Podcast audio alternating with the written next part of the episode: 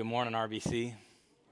It's great to be with you all this morning. My name is David. If I've not gotten the chance to meet you yet, I'm one of the pastors here at Reston Bible Church. I get to oversee our shepherd groups and our young adults um, to uh, name just a couple of the, the things that I get to do here. Uh, if you're a young adult, especially, and you're new with us, uh, please come talk to me after this service. Or there's a group of young adults over there who would also love to talk with you if you're new with us. Go ahead and open your Bibles to Philippians chapter 2. That's where we're going to be this morning. Philippians chapter 2, verses 1 through 18. And as you turn there, I know Chris and Michael already mentioned it, but let me just throw in my two cents as well. Ladies, you got to go to this retreat. It's going to be a great time of fellowship, of staying away at a hotel with one another, of, of uh, keeping the kids behind for those of you who have kids. And Alisa Childers, uh, there is few speakers more top notch than she is. I mean, her story of deconstructing and then reconstructing her faith around the Bible and the historic creeds and, and proclamations of Christianity is astounding. But she is not an academic. She is not someone who's going to speak over you. She is a woman of the heart and the mind. Um, so let me just encourage you, please go and talk to the, the women at the table in the lobby after this service um, before you leave here this morning. Well, last week, Jim opened up a brand new series on the book of Philippians that we are calling To Live is Christ, which comes from Philippians chapter 1, verses 21. And Jim walked us through the first chapter of Philippians last week, where Paul greets the church in Philippi. He encourages their commitment to the gospel, even when it's preached by people with questionable motives and he encourages the church to labor well, and specifically to labor well with joy, joy amidst even suffering. Joy in the midst of suffering is one of the major themes that we see in the book of Philippians. And this morning I get to unpack this glorious, beautiful passage in Philippians chapter 2 if the book of Philippians was a batch of brownies, I feel like chapter two is that center brownie right in the middle. The one with no crust, the one with just fudgy goodness. The whole batch is delicious. There is not a bad brownie. There is not a bad passage in the book of Philippians, but there is something extraordinary about this one. So let me go ahead and pray for us, and then we'll dive in this morning together. Jesus, we adore you this morning as your people. We love you. Help us to emulate you. Help us to emulate your character, your humility, your deference for others. Help us to worship you rightly. Lord, I pray that as a church that we would be one unified body that says that the words of our mouths and the meditations of our hearts would be pleasing in your sight. Lord, you are our rock and our redeemer. And it's in all and it's in that name of Jesus that all God's people said. Amen. Amen.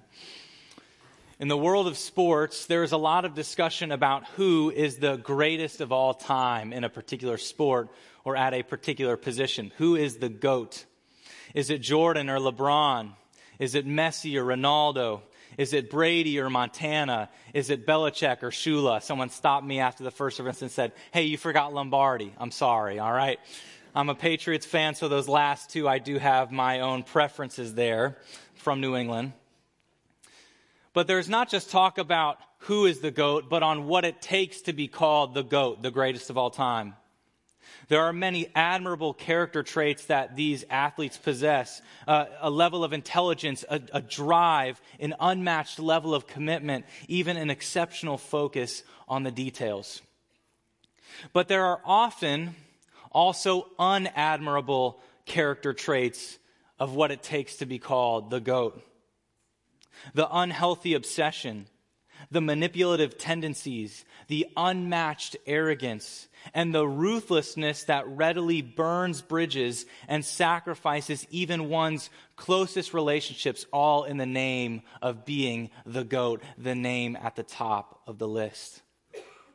If you look at the personal lives of many of these so called goats, they're often a train wreck and ones that we would hardly want for ourselves. In Philippians 2, Paul makes the argument that Jesus is the greatest of all time. That according to verse 9, he is the one with the name above every name, and he is the one with the name that at every knee shall bow and every tongue confess that he is Lord, that he is the greatest of all time. But the character trait that Paul focuses on at the center of his status of goatness is not manipulation or arrogance or ruthlessness. It's humility. It's a humility that's shown in Christ's service and submission. And it's a humility in which Paul argues here that we are to emulate both individually and corporately as a church. As I mentioned earlier, our theme in this series is to live is Christ from chapter 1, verse 21. And a natural question for us when we see the title to live is Christ is what does it mean to live is Christ? If to live is Christ is to live as Christ, then how did Christ live? And how then are we to live ourselves? After an appeal for unity in verses 1 through 4, Paul moves through three main sections that I'm identifying in this passage. In verses 5 through 8, he uh, gives us the downward incarnation of Christ. In verses 9 through 11, he gives us the upward exaltation of Christ. And then in verses 12 through 18, he implores us that we have an outward expression of our salvation because we are now in Christ. So the downward incarnation, the upward exaltation, and the outward expression of our salvation. And it's in that last section that we are going to get really practical with some good applications. So let's go ahead and start with this downward incarnation. Or actually, before we get there, rather, let's start with this appeal for unity in verses 1 through 4 before we get to the downward incarnation. Let's look at verse 1 together. Paul says this So if there is any encouragement in Christ, any comfort from love, any participation in the Spirit, any affection and sympathy, Paul saying, if those are true, which they are, if you have any encouragement uh, of, of Christ, which you do, if you have any comfort in love, which you do, any participation in the Spirit, any affection and sympathy, which you possess, then this, verse 2, he says, complete my joy by being of the same mind, having the same love, being in full accord and of one mind. The Christian isn't just to unify around anything. We're not supposed to sacrifice truth in order to live in unity. We are, however, to revolve and to unify around this thing called the mind of Christ, the same mind. What is that same mind? We see in verse 5. If you jump past 3 and 4 to 5, the ESV reads this Have this mind among yourselves which is yours in Christ Jesus. Now, I'm preaching out of the ESV, but for those of you NIV folks, I actually like the NIV a little bit better here. The NIV says this In your relationships with one another, have the same mindset as Jesus Christ. And what is that same mindset that Paul is talking about? It's a mindset expressed in verses 3 and 4. So jump there with me, verses 3 and 4. Paul says, Do nothing from selfish ambition or conceit, but in humility count others more significant than yourselves. Let each of you look not only to his own interests, but also to the interests of others.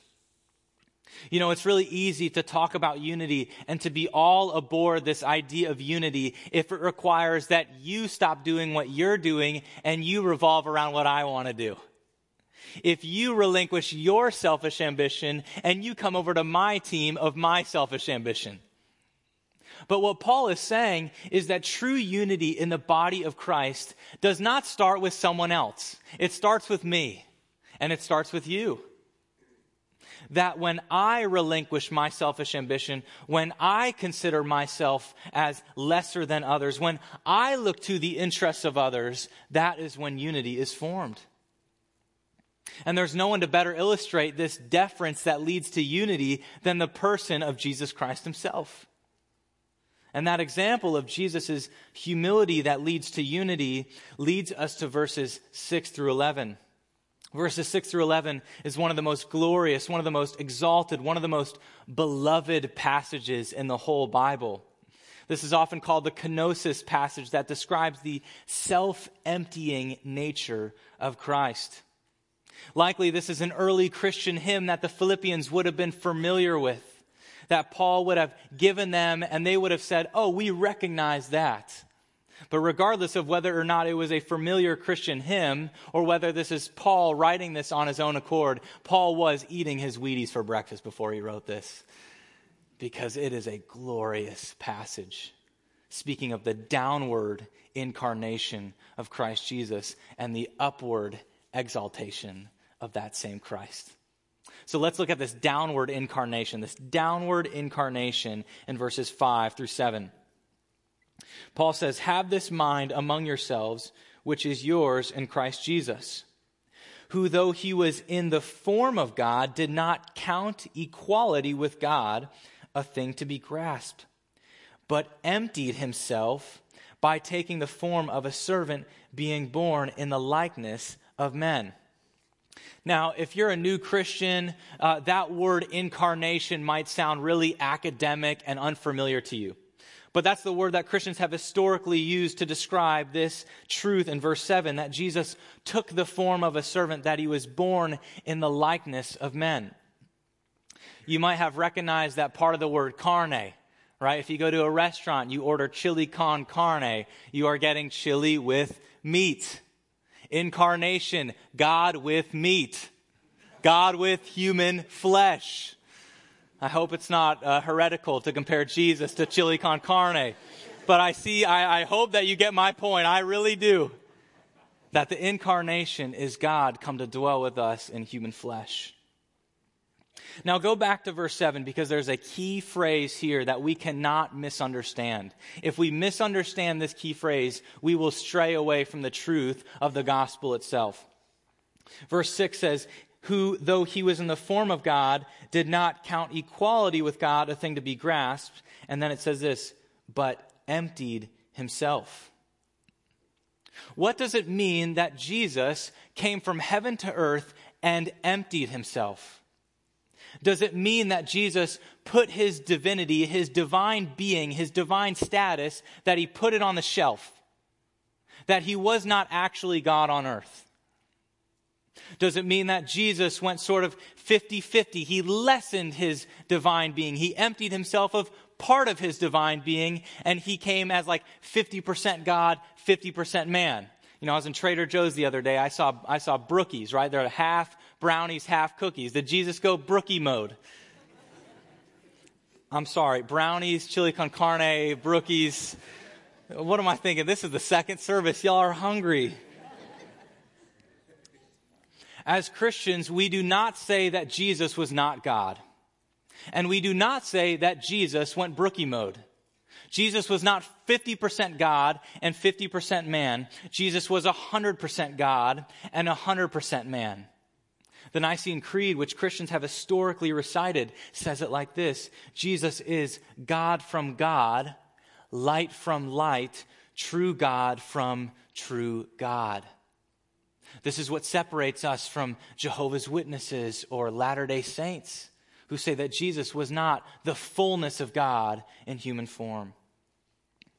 So, what does it mean that Jesus emptied himself? If Paul is not referring to Jesus emptying himself of his divine being, what is he emptying himself of? It seems that Paul is referring not to Jesus emptying himself of his divine being, but his divine privileges. Notice that the focus in, in verse 6 is that Jesus did not count being God a thing to be grasped. That's not what it says. It says that Jesus did not count equality with God a thing to be grasped.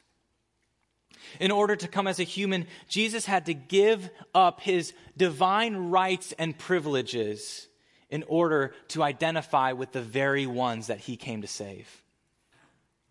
There's a great theologian that I think gives a helpful analogy here. His name's Noah Smith. Noah Smith is on staff here, and he's, he's in seminary right now, and he wrote a paper on the book of Philippians, and I think uh, in the paper he gives a, a really good illustration. He said, comparing Jesus emptying himself of his divine being to, to his divine privileges is like talking about someone who is blind versus someone who has closed their eyes. The person who is blind has relinquished his eyesight for good. The person who has closed their eyes has relinquished the privileges of being or having sight.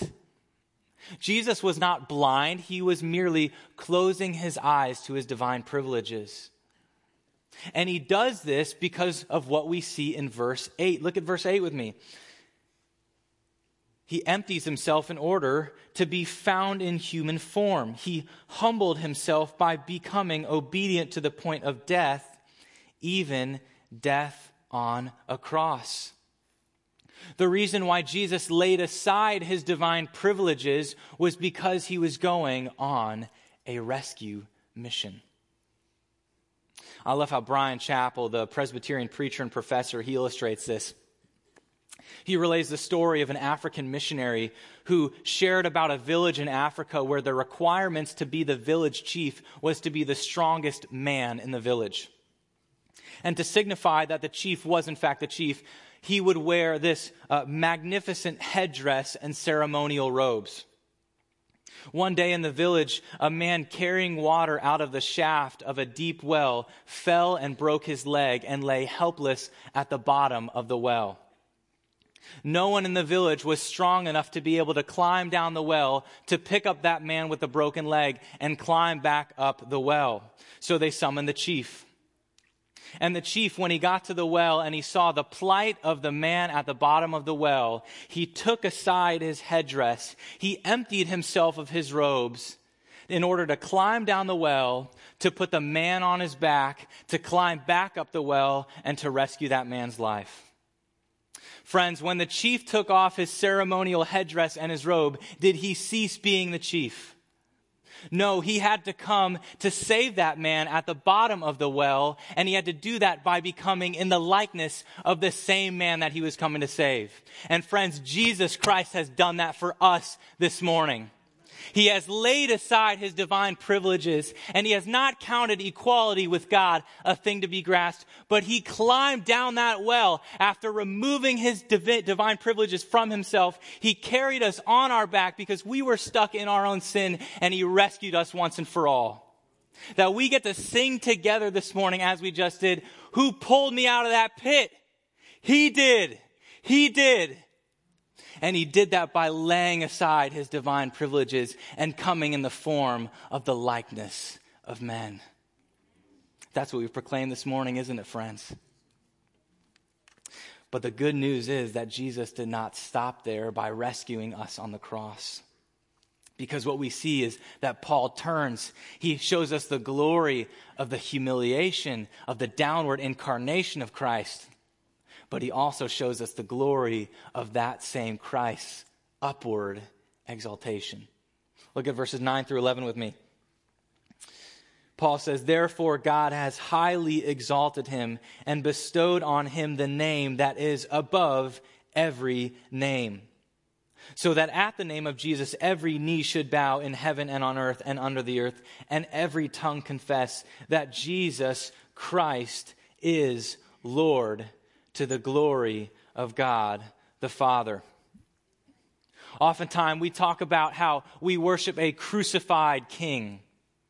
Oftentimes, we talk about how we worship a resurrected king. But, friends, this morning, I want to remind you that we don't just worship a crucified king and we don't just worship a resurrected king. We worship a reigning king who is in heaven on the throne right now, interceding for his people and sustaining his church. And we are here this morning because as Peter would say later on in the New Testament, we have a chief shepherd who is managing and caring for his church right now from his throne in heaven.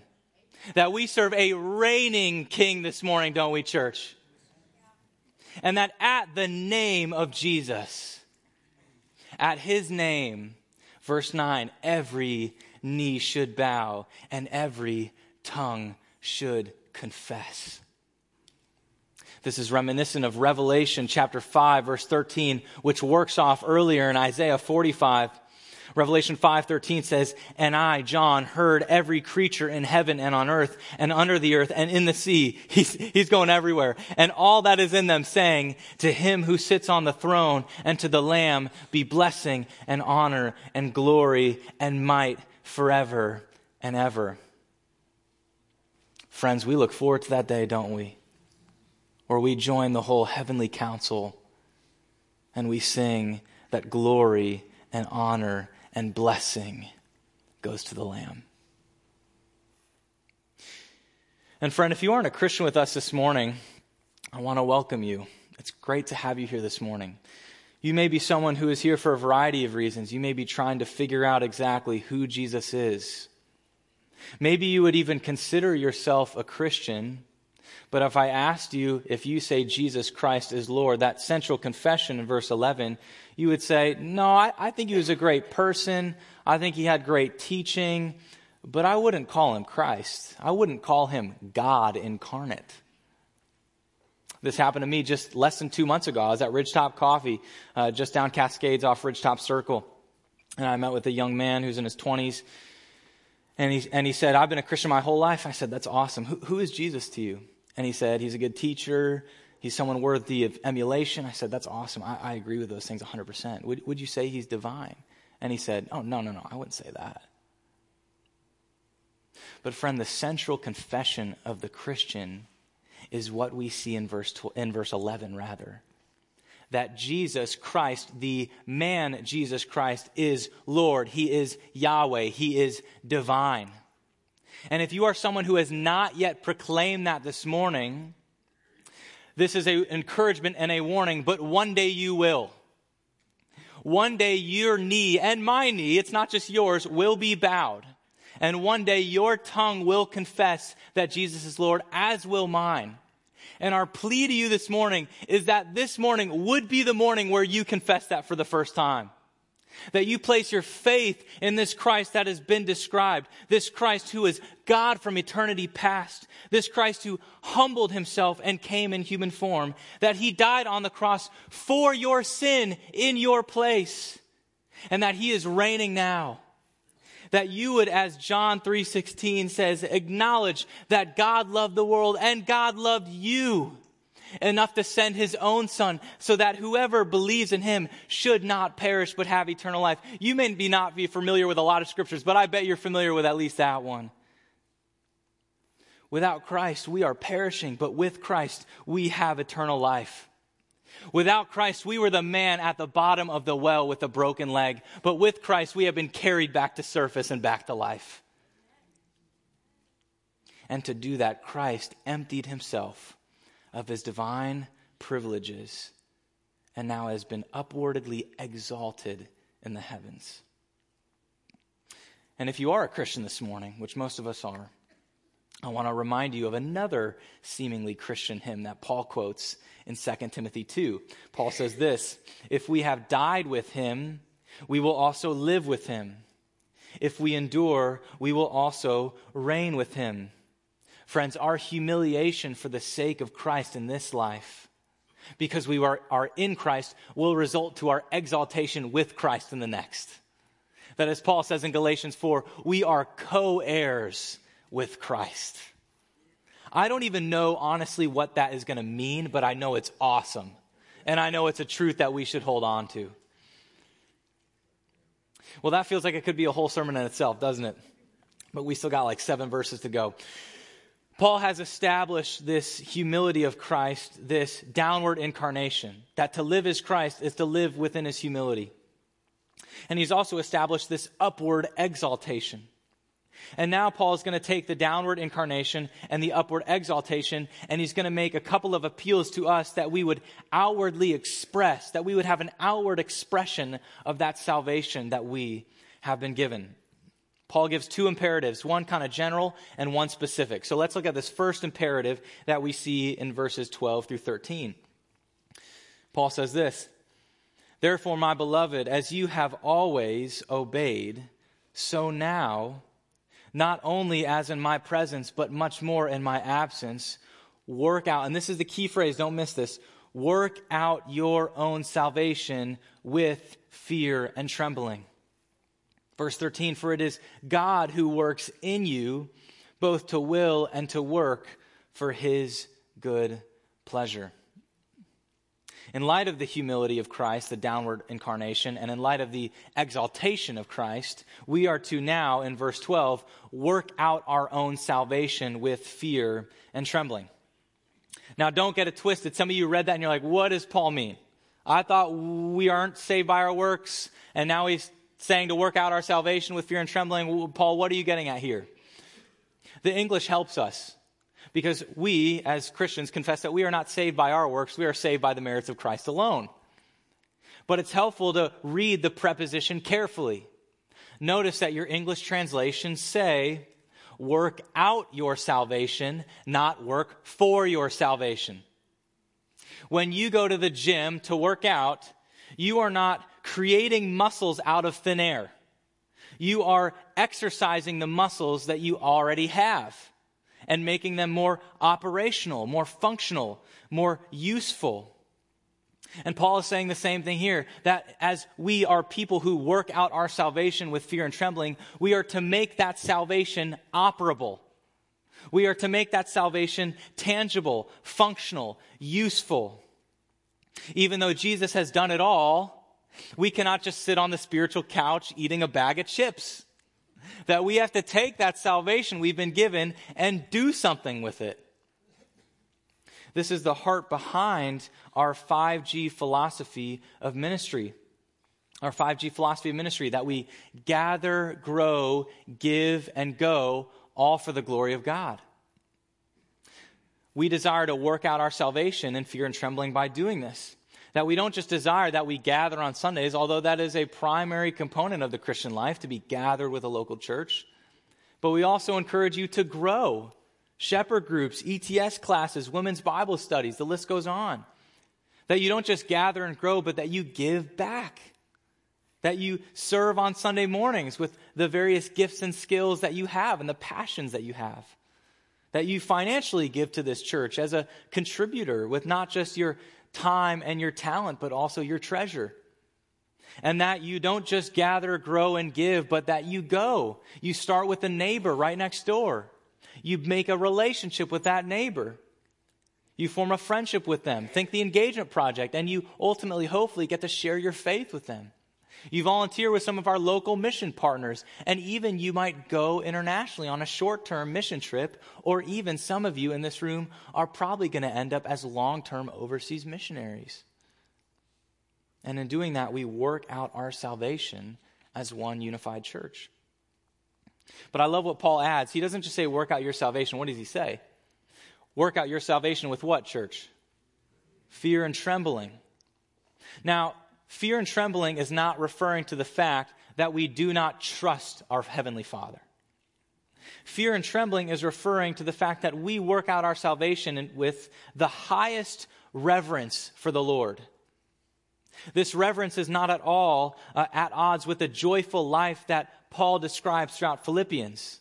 After all, the, the life that fears the Lord is the blessed life. Psalm 128, verse 1 says, Blessed is the one who fears the Lord, who walks in his ways. The problem with the lazy Christian is that he or she does not have a proper fear of the Lord. The problem with the lazy Christian, and I've been there too, and I'll probably have bouts of this in the future, so I'm not judging you. But the problem when we're spiritually lazy is most likely that we do not have a healthy fear of the one who has saved us. And so we're to work out our salvation with fear and trembling. So the first outward expression is this work out our salvation with fear and trembling.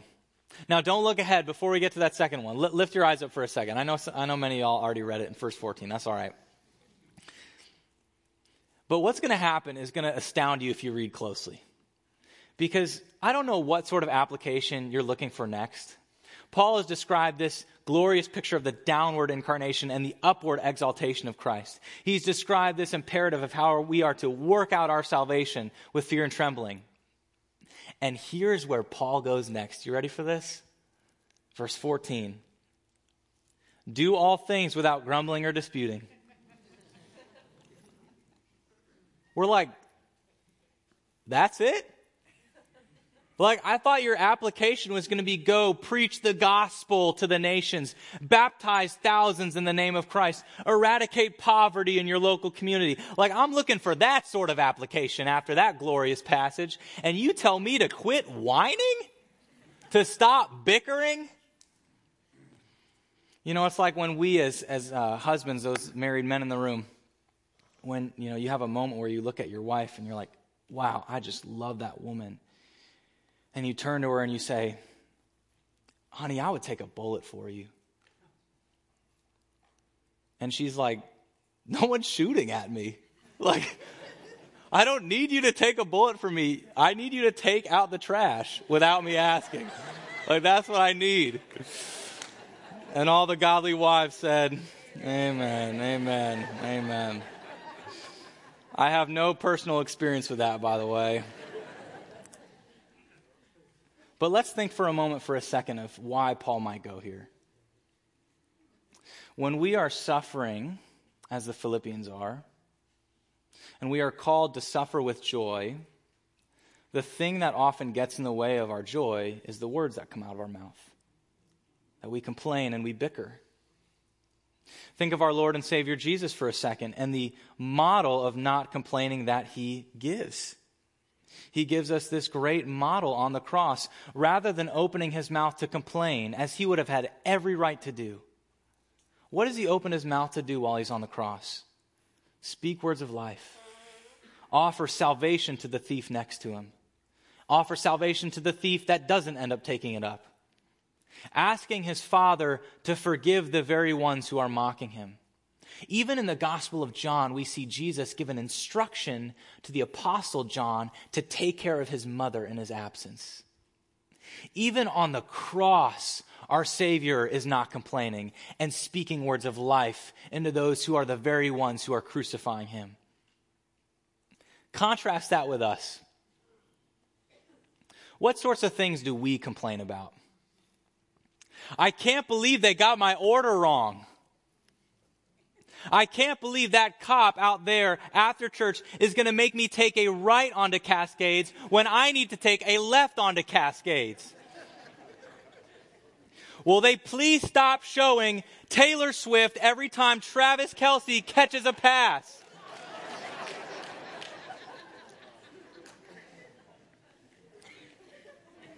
We complain about some dumb things, don't we? And that's not a judgment on you, that's an indictment on myself. I have two daughters, and my oldest one's about to turn three. She's writing those terrible twos. And becoming a dad has done a lot of good things in my life. But one of the things it's done is it has shined a spotlight on how much I like to complain. We are just like the Israelites who, at the beginning of Exodus 15, remember they've come out of Egypt, they've been rescued, they've been saved, they come through the Red Sea. And in Exodus 15, they sing a song of praise to the Lord who has rescued them. And then at the end of that very same chapter, they're already grumbling. If you read that story and you don't see yourself there, you got to read it again because I see myself there, that's for sure. Last week, Jim quoted Joni Eareckson Tada, who's a personal hero of mine. Joni Eareckson Tada is a quadriplegic woman, a cancer survivor, and someone who endures a level of chronic pain on the regular that very few, if not none of us, are familiar with. Two days ago on Friday, she came out with an article on complaining and grumbling. It's always nice when one of your heroes comes out with an article on something you're about to preach on two days before you preach it. Thank you, Joni. And she said this in this article. She said, A complaining spirit abuses the kindness of Christ. For God raised us up with Christ so that in the coming ages he might show the immeasurable riches of his grace in kindness towards us in Jesus Christ. That's Ephesians 2. Then Joni says this God will one day raise us up to showcase the riches and kindness of his grace through us, and I dare not diminish that glorious moment with a negative tongue. A grumbling spirit would only prove from heaven that I viewed his kindness as sorely lacking to me. On earth. Grumbling is an indictment on how we view the Lord's kindness in and of itself. When we grumble and complain and whine and bicker with one another or bicker about our circumstances, we look at what we just read in Philippians chapter 2 about Christ's downward incarnation and his upward exaltation, and we say in our complaining, You have not done enough for me. Your kindness in doing that and your kindness in sustaining my life is not enough. Are you truly in our midst or not? That's what our grumbling says. But on the flip side, when we suffer without complaining, when we endure struggle and continue to sing his praises, we shine as lights to the watching world that we have experienced a God who has been infinitesimally, uh, uh, sorry, that's not the word I'm looking for. He has been kind to us with an infinity level. That's what Paul says in verses 14 through 16. He says, Do all things without complaining or disputing. And then he says this, that you may be blameless and innocent, children of God, without blemish in the midst of a crooked and twisted generation, among whom you shine as lights in the world. Think of Paul as a model of this in Philippians chapter 1. Paul is in prison, and prison in ancient Rome is not fun and it's not enjoyable and he's in prison, and he's in prison for a while. And rather than complaining or grumbling or disputing, what does he do? Chapter 1. He proclaims the gospel so that all the prison guard hears. That rather than filling his mouth with complaints, he fills his mouth with the goodness of Jesus Christ. And that's what we are to do as well. And if we do that, then we will share in the goodness of Christ and share in our sufferings with one another. Let's finish this off, verses 17 through 18. Paul says to end this section, even if I am to be poured out as a drink offering upon the sacrificial offering of your faith, I am glad and rejoice with you all. Likewise, you should also be glad and rejoice with me. Paul's using an Old Testament image there about how the priest would take the sacrifice and then pour the drink offering on top of the sacrifice. And what Paul is saying is, when I see your own sacrifice, I am happy to view my life as a drink offering to pour on top of your existing sacrifice. And we do the same thing, don't we, together? In shepherd groups, in young adults, in the various smaller communities within this church, that we bear our burdens together, that we suffer with one another, that we pour out the drink offering of our own suffering on the sacrifice of another person's suffering that we do not walk this Christian life alone, but we walk it together. And we will face hardships, but we face hardships as one unified body who will bear the burdens of one another. And ultimately, when we look at the humility Christ displayed in his downward incarnation, and we look at the majesty that Christ has displayed in his upward exaltation, we can express our gratitude by holding our tongues we can express our gratitude by working out our salvation with fear and trembling together corporately. Instead of complaints, our tongues can be filled with the praises of humble submission. Praises like what we find in the great old hymn, Whatever My God Ordains is Right, which goes, Whatever my God ordains is right, though now this cup in drinking may bitter seem to my faint heart, I take it all unshrinking. My God is true each morn anew. Sweet comfort yet shall fill my heart, and pain and sorrow shall depart, and pain and sorrow shall depart. Friends, to live as Christ means that we ponder the downward incarnation to live as Christ means that we ponder the upward exaltation. To live as Christ, that means that we work out our salvation with fear and trembling. To live as Christ means that we do all things, not just some things, do all things without grumbling or disputing. And to live as Christ means that we continuously say together, My God is true each morning new, sweet comfort yet shall fill my heart. I'm going to pray, and then we're going to have one more opportunity to fill our mouths with the praises of our Savior. Whether you want to sing loudly, whether you want to raise your hands, whether you want to get down on your knees, even like it says in verses 9 through 11. We're going to enter a time of singing one more about the unrivaled, mighty, exalted, greatest of all time, Jesus Christ. Let's pray.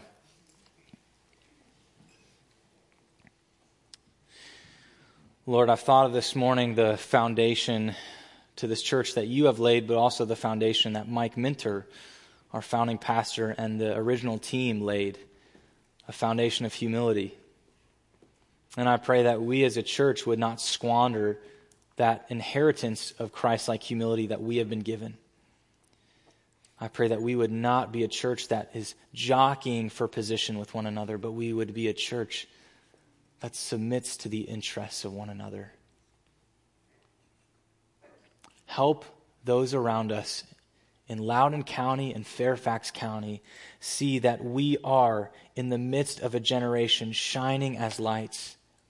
That the way that we talk, the way that we act would be proclaiming that we have a God who has been kind to us, kind to us beyond anything that we could imagine.